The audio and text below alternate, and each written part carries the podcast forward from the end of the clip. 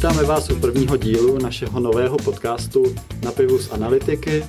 Naše investiční pivo vás osvěží a doufáme, že vám bude chutnat. Od mikrofonu vás zdraví analytický tým investiční platformy Portu. Moje jméno je Lukáš Raška a se mnou jsou tady moji kolegové Marek Pokorný. Ahoj. A Marek Malina. Ahoj. Rádi bychom vám pravidelně přinášeli poutavou formou shrnutí toho nejzajímavějšího, co se událo na finančních trzích za poslední měsíc. Zaměříme se hlavně na investování do akcí, mluvit budeme ale také o dluhopisech, komoditách a souvisejícím biznesu. Začneme indexy. Nejsledovanější americký index S&P 500 si v lednu připsal přes 6%, evropský Eurostox 50 si připsal přes 8%, eh, nejvíce ale si připsal eh, čínský Hang Seng a to přes 9%. Lukáš, ja si dovolím vysvetliť aj, že prečo. Minulý rok bol pre investorov ťažký a mal, byť, mal by byť ním aj prvý rok tohto roka.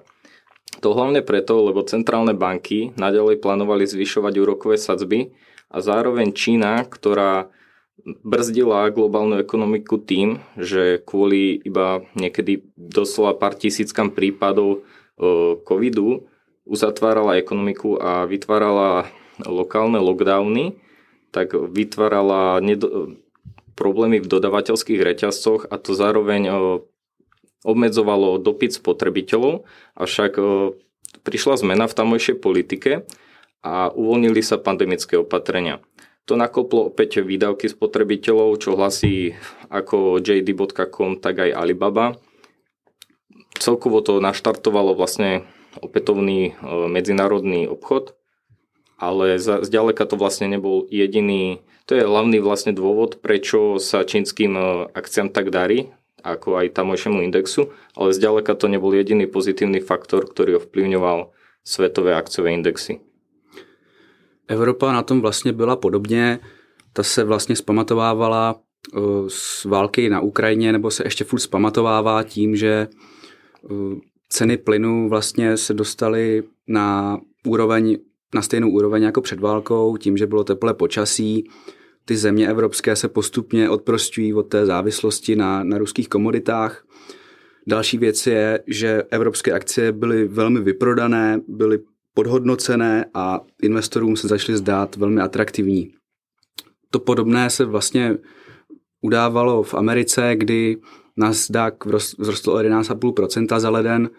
To je určitě úctyhodný výkon. Ty big tech společnosti, ty zaznamenaly minulý rok třeba poklesy 70 a víc procent. Investoři už taky nemohli odolat a vlastně usoudili, že Amerika je z pohledu války vlastně bezpe- vlastně líp, lépe lokalizovaná než, než Evropa a nehrozí takové přímé nebezpečí. Takže investoři vlastně vyhodnotili, že, že, už, že už je čas nakupovat. Já si myslím, že na těch trzích vlastně v lednu začala převládat taková hodně pozitivní nálada po tom minulém roce, který, který byl z hlediska těch propadů opravdu velký, tak eh, se úplně možná změnila ta retorika a mm, začala klesat taky inflace a investoři to prostě berou jako dobré znamení toho, že, že možná nepřijde ta recese, eh, o které se tady vlastně mluvilo hodně na konci toho minulého roku, eh, ale v současnosti už to vypadá, že možná jak Amerika, tak i v Evropě se té recesi vyhneme. V tom lednu taky vlastně jsme se nedočkali žádného zasedání centrálních bank. Ty centrální banky za, eh, zasedaly až teď na začátku února vlastně. Fed v souladu s očekáváním vlastně zvýšil, zvýšil. Uh, úrokovou sazbu o 0,25%. Mm, následoval další růst. Eh, investoři už to takhle nějak vlastně čekali a podobně je na tom i Evropa. Tam se zvýšila ta základní úroková sazba o 0,5%. Eh, na druhou stranu trošku jiný přístup volí Česká národní banka. Eh, ta tu základní úrokovou sazbu teď v únoru ponechala pořád na té hodnotě 7%, takže vlastně má takovou trošku jinou strategii než, než ECB a FED. Ona vlastně Česká národní banka argumentuje tím, že ta úroková sazba je dostatečně restriktivní, má vlastně opačný postoj jako ECB nebo americký FED, tvrdí, že už ta, těch, ten 7% úrok tlumí poptávkové tlaky a vlastně nemá v plánu eh, nemá v plánu tu sazbu nadále zvyšovat.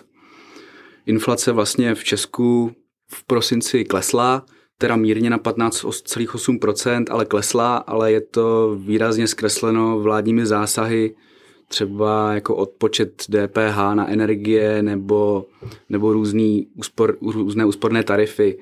Takže vlastně nelze, nelze tu inflaci brát tak doslova jako třeba v zahraničí, konkrétně v Americe. Bude celkovo zaujímavé sledovať, ako, aký balans dokáže, ak, aký balans dokážu vytvoriť centrálne banky. Vieme, že zvyšovanie úrokových sadzieb tlmi a celkovo spomaluje ekonomiku a hlavným cieľom centrálnych bank bude nastaviť e, úrokové sadzby tak, aby ne, podstate tú nejakú ekonomiku úplne neutlmila, neudusila. Zatiaľ, zatiaľ napríklad Fedu, ako aj ECBčke, e pomáha a e, dovoluje zvyšovať úrokovú sadzbu aj fakt, že nezamestnanosť zostáva v podstate konštantná. Nezvyšuje sa, čo môže prekvapovať mnohých ekonomov, pretože momentálne zvyšovanie úrokových sadzieb je najvyššie a najrychlejšie v histórii. Preto, preto by niektorí už očakávali, že sa to prejaví aj na trhu práce, zatiaľ také naznaky ale neprichádzajú. Hmm. Ta nezaměstnanost je vlast, jeden z hlavních důvodů, které, kterého se vlastně investoři bojí, ale zatím to opravdu nepřichází. I sám Fed, myslím, zmiňoval dříve v těch svých dřívějších vyjádřeních, že ta nezaměstnanost se bohužel musí zvýšit k tomu, aby opravdu ta inflace poklesla, ale zatím se tak v nějaké větší míře neděje. Trošku výjimkou potvrzující možná pravidlo jsou nějaké technologické společnosti, které v posledních v tom posledním měsíci propouštěli docela ve velkém. Jestli se nepletu, tak třeba Spotify propouštělo, Microsoft, Microsoft taky. PayPal. Mm-hmm, Apple možná taky si myslím, ale na těch celkových číslech se to vlastně zatím nějak nepropisuje. Teďka v rámci ještě restrukturalizace včera zveřejnil výsledky Facebook, neboli Meta, ta propustí 11 000 zaměstnanců, což je zhruba 13% celkového stavu přišlo, přišlo vlastně oznámení taky o tom masivním propouštění, kde, kde, kde, kde ve stejném kroku jako ostatní big tech společnosti. A vlastně jak předchozí kvartální výsledky investory odradili, že vlastně Meta bude vydávat většinu svých výdělků na Metaverse, tak toho se investoři trošku lekli ale nyní můžeme vlastně vidět, že investorům se vrátila důvěra a v primarketu akcie posílily o téměř 20%. To by som ťa aj doplnil, že mm, ako si spomínal, že investori opäť začali prilievať kapitál do akcií, aby nestratili tú príležitosť. Vidie to najmä na big tech akciách, na tých vyklesaných. Vlastne ďalším dôvodom, prečo, prečo sa im tak darí, je aj ten, že manažmenty trošku pochopili, že už to prepálili, napríklad taký Amazon, ktorý po pandémii, on vlastne v, v čase pandémie o, zaznamenával obrovský nárast, keďže ľudia m, boli doma, zvyšili, čiže viac nakupovali elektronicky online, tak o, zvyšovali kapacity logistické, distribučné a nakoniec, o, keď o, sa pandémia nejak trošku šla do úzadia, ľudia opäť nakupovali vonku, tak Amazon zistil, že to prepalil. Ale momentálne majú prebytočné kapacity a musia sa ich zbavovať. Mnoho, mnoho technologických firiem bolo až pri veľmi optimistických počas pandémie, prognozovali hm, nereálne, nereálne rasty a teraz prichádza k tomu, že sú opäť, opäť sa tak viac realisticky dívajú na to, čo sa deje a pri, prichádza k mnohým reštrukturalizáciám. Aj samotný Facebook, teda Meta po novom, slúbila reorganizáciu stredného manažmentu a Zuckerberg vlastne o, označil rok 2023 ako rok o, efektivity. Je vlastně je potřeba si taky uvědomit, jestli jestli ten 20% růst free marketu, jestli odpovídá vlastně tomu, co se tam stalo, to je na každém investorovi, ať si uváží.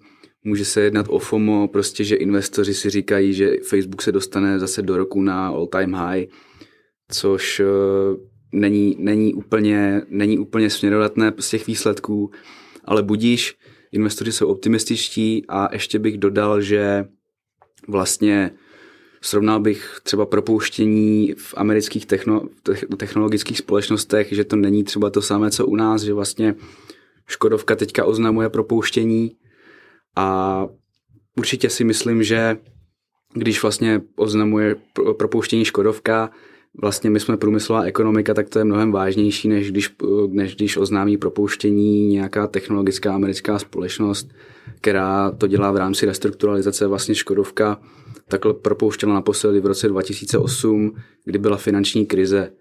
Neříkám tím, že bude krize, ale je určitě to brát, je zapotřebí to brát v potaz, že vlastně na tom nejsme podobně, jak, jak v zahraničí. Je to skutečně jiné tým, že v USA ako aj v Európe posledné roky bol akutný nedostatok developerov, ITčkárov a je veľmi pravdepodobné, že mnohí z tých prepustených ľudí si do krátkeho času nájdu prácu niekde inde.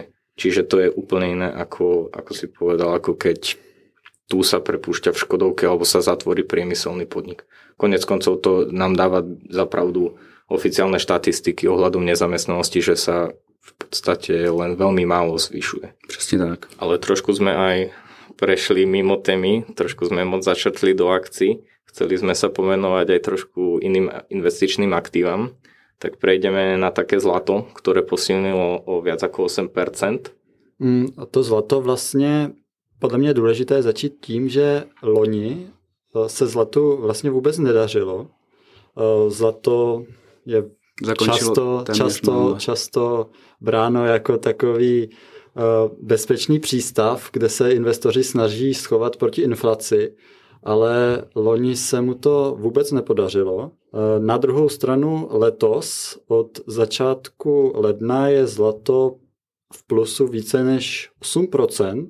Je to ale hodně dáno například tím, že oslabuje dolar, který, ve kterém se vlastně zlato obchoduje a díky tomu tady je ten růst ceny tady toho drahého kovu. Určitě vlastně to, to, že minulý rok zlato nerostlo, je možné připsat i tomu, že vlastně zlato zažilo výrazný nárůst v posledních pěti letech, když rostlo o 43%. Když se bavíme o zlatu, to se bere jako takový zlatý standard, tak takovým novým standardem se, za ten se považuje občas Bitcoin. Eh, ten vlastně zažil loni takový podobný trošku scénář jako zlato. Hodně se o něm mluvilo dřív jako o nějakém takovém novém zlatu, ale stejně vlastně jako to klasické zlato se hodně propadlo, opravdu hodně, ale letos se ta jeho cena dostala až na 22 tisíc dolarů.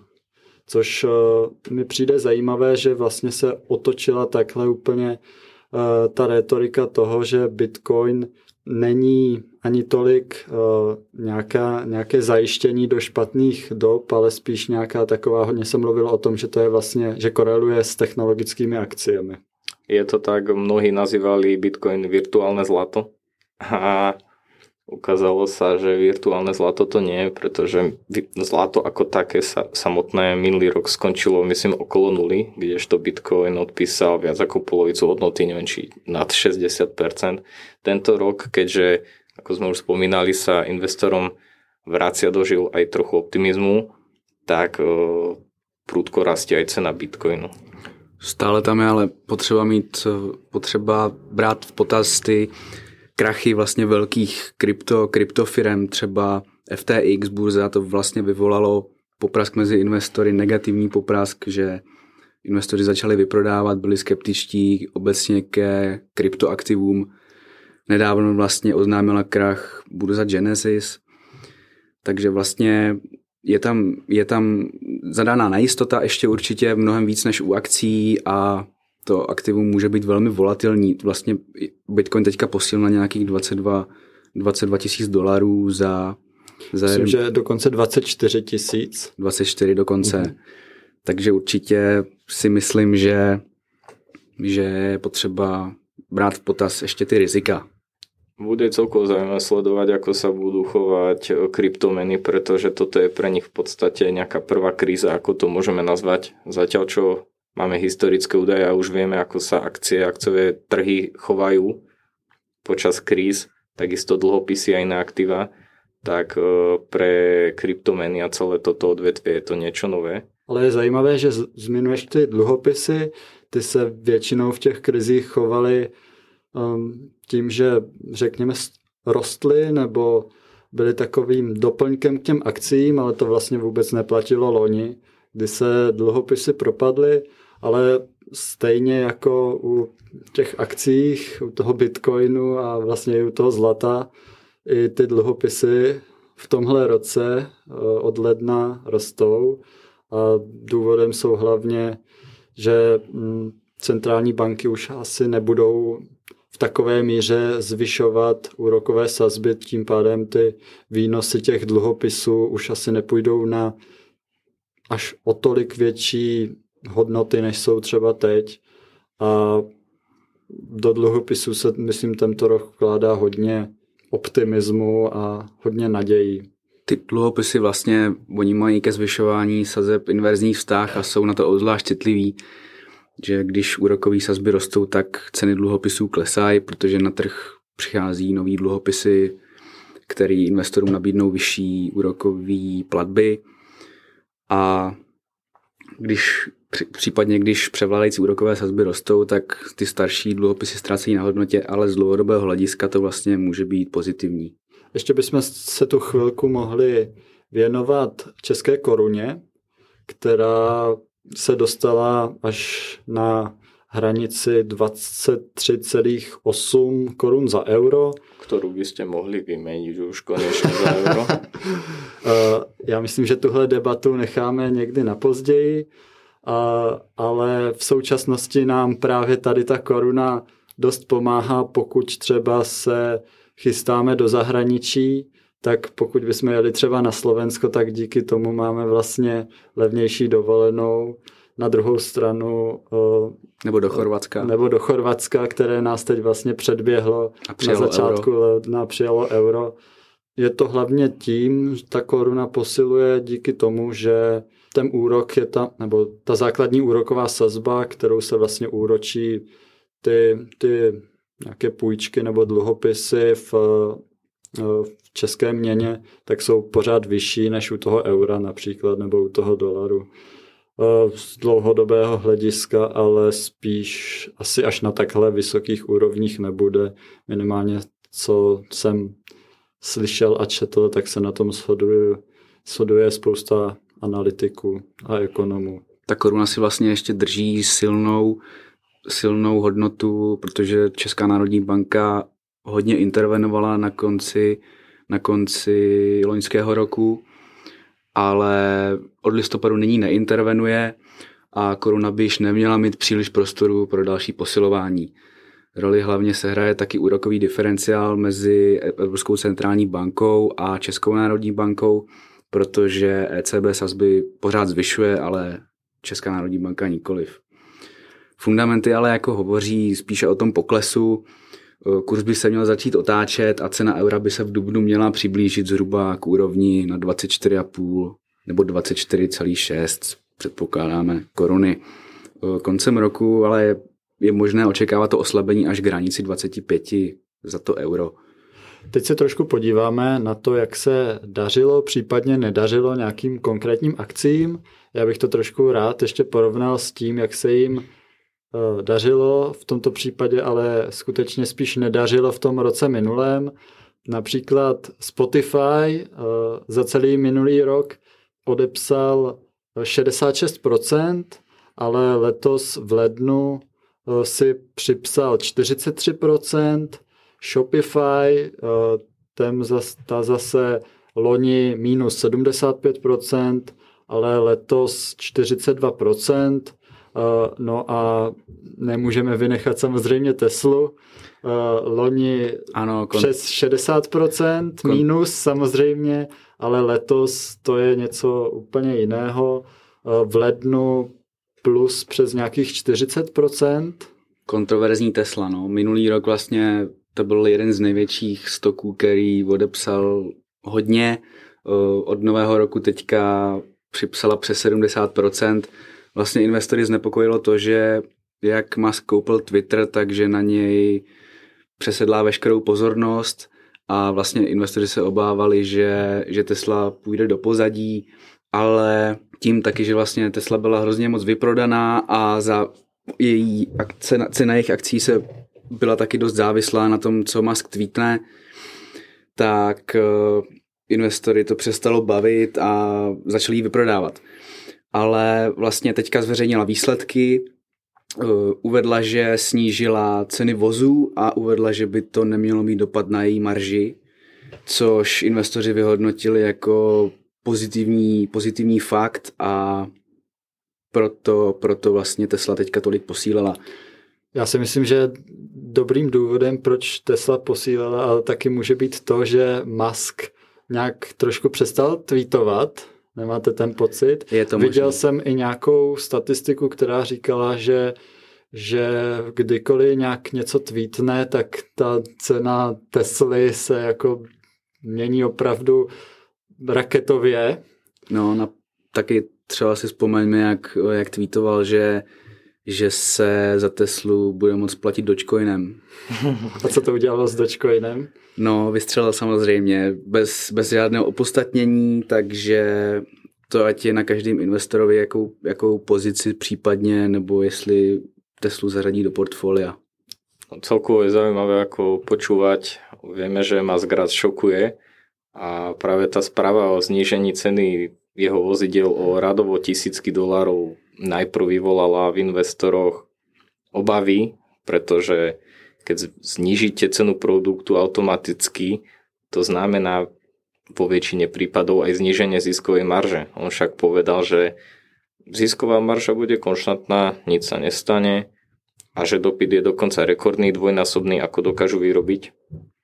To je ako Nec, sa čo čudovať, že ceny, ceny akcií e, Tesly stúpajú hore aj keď ja sa musím priznať, že neviem, ako, ako sa mu to podarí, ale tak ty slova Maska je určitě potřeba zbrát s rezervou, on je určitě schopný dokázat dost věcí, ale taky je schopný dost přehánět, takže vlastně je potřeba si zvážit a ty jeho prohlášení. Hmm. Aby jsme se tady nebavili jenom o Tesle, tak já bych rád zmínil ještě jednu akci, která v loňském roce hodně propadla Google minus 39% tady mám, ale letos to už je na tom, zdá se dobře, plus 13%. Zajímavé ale je, že to není provázeno, způsobeno jenom dobrými zprávami. Eh, v lednu vlastně mm, v Americe eh, se ukázalo, že Google bude čelit další žalobě. Je to už vlastně druhá taková žaloba, eh, za, která na vlastně tady ten gigant míří za to, že nějak porušoval nějaká uh, antimonopolní, uh, nějaké antimonopolní zákony. Takže i přesto, ale zatím to vypadá, že se tady té technologické akci daří. Ono taky já si myslím, že že tyhle, že těmhle antimonopolním pokutám se ty giganti nemají šanci vyhnout, protože oni generují tak obrovský zisky, že občas je vlády chtějí trošičku skrouhnout. O to. Áno, áno, chcú si nahrabať tiež trošku do kapes, jak by to řek. Ale, tak. ale pritom je to zaujímavé, že žaloba prichádza v čase, keď reklama na reklamná dominancia Google, zároveň Mety, čiže aj jeho sociálnych sietí Facebook, Instagram a WhatsApp sa znižuje. V podstate od roku 2018 alebo 17, kedy e, Google ovládal až 38% digitálneho trhu e, reklamu s digitálnou e, reklamou a Meta vyše 20%, tak ich podiel sa od týchto rokov neustále znižuje a v súčasnosti Google už ovláda zhruba 25%, čiže nejakú štvrtinu trhu. Naopak na vzostupe sú úplne noví hráči, asi nikoho neprekvapí dnešný fenomén TikTok. Ten vďaka svojim krátkým videám spravil v podstate revolúciu a relatívne rýchlo aj získava podiel na trhu. Podľa prieskumu je to v súčasnosti 2,5%, ale aj v súčasnosti je trend aj streamovacie služby. Netflix spustil nedávno svoju alternatívnu verziu, ktorá obsahuje aj reklamy. Investori na to reagovali pozitívne, firma má na to mnoho objednávok, rovnako, rovnakú službu spustilo aj Disney+, hlavný konkurent Netflixu. A malo kto by povedal, na, na vzostupe je aj taký Amazon. Čiže giganta, ktorého poznáme najmä ako najväčší e-shop na svete, po prípade ako kla, e, poskytovateľa cloudu, tak e, dneska ovláda až 12-percentný e, trh digitálnej reklamy v USA. Čiže pokuta prišla v čase, kedy, kedy sa ta dominancia znižuje.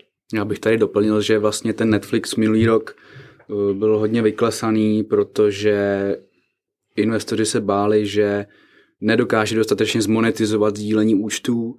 Netflix s tím měl opravdu velký problém a taky se obávali rostoucí konkurence ale Netflix změnil vedení, udělal nějaké restrukturalizace, uvedl vlastně, že že, eh, že spoplatní, že, že dá dvě verze, jedna, že bude s reklamou a že bude levnější a druhá bude dražší bez reklamy.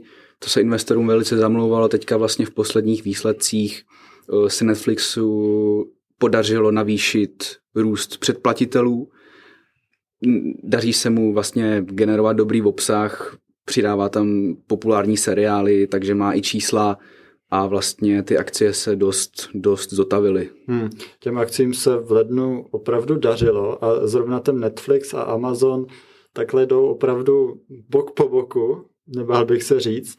Loni v roce 2022 eh, obě i Netflix i Amazon ztratili nějakých 50%, ale v lednu už uh, Netflix plus 20% a Amazon plus 23%.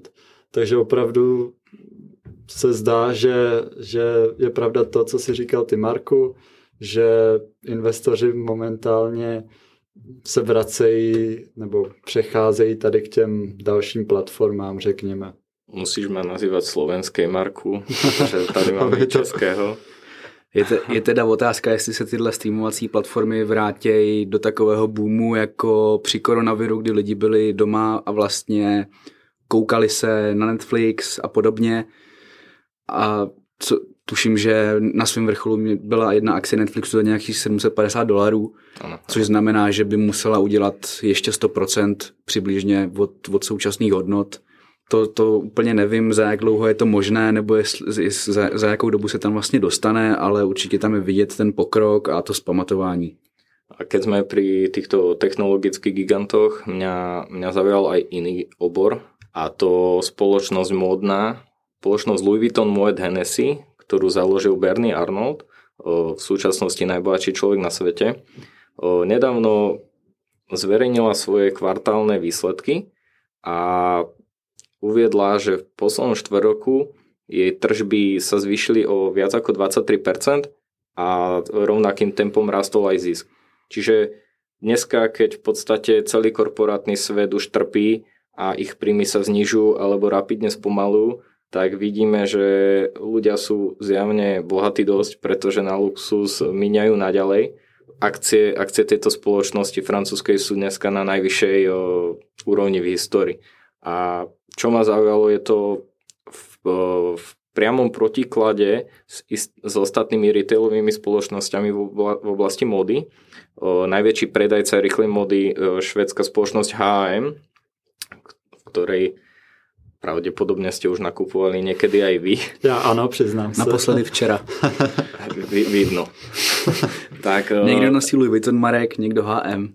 No a práve HM spoločnosť ukázala, že trpí, pretože nedávno, no nedávno už zhruba pred pol rokom sa rozhodla odísť z ruského trhu a to malo negatívny vplyv na jej predaje, ale trpí aj vyššími vstupnými nákladmi a to výrazne vlastne okresáva, okresáva jej ziskové marže. A to, to je ten priamy kontrast, že zatiaľ čo ziskové marže HM trpia, pretože nedokážu preniesť cenu na svojich spotrebiteľov zvýšením cien, tak značka Louis Vuitton Moet Hennessy a aj ďalšie firmy, ktoré predávajú luxusnú modu, dokážu zvýšiť cenovku o 10-20%, aby vyrovnali náraz vstupných nákladov a spotrebitelia to naďalej kupujú. Teď už přichází čas na uh, rubriku, kterou bychom tady chtěli mít každý měsíc, a to Babrák měsíce. Uh, za ten název vděčíme slovenskému Markovi.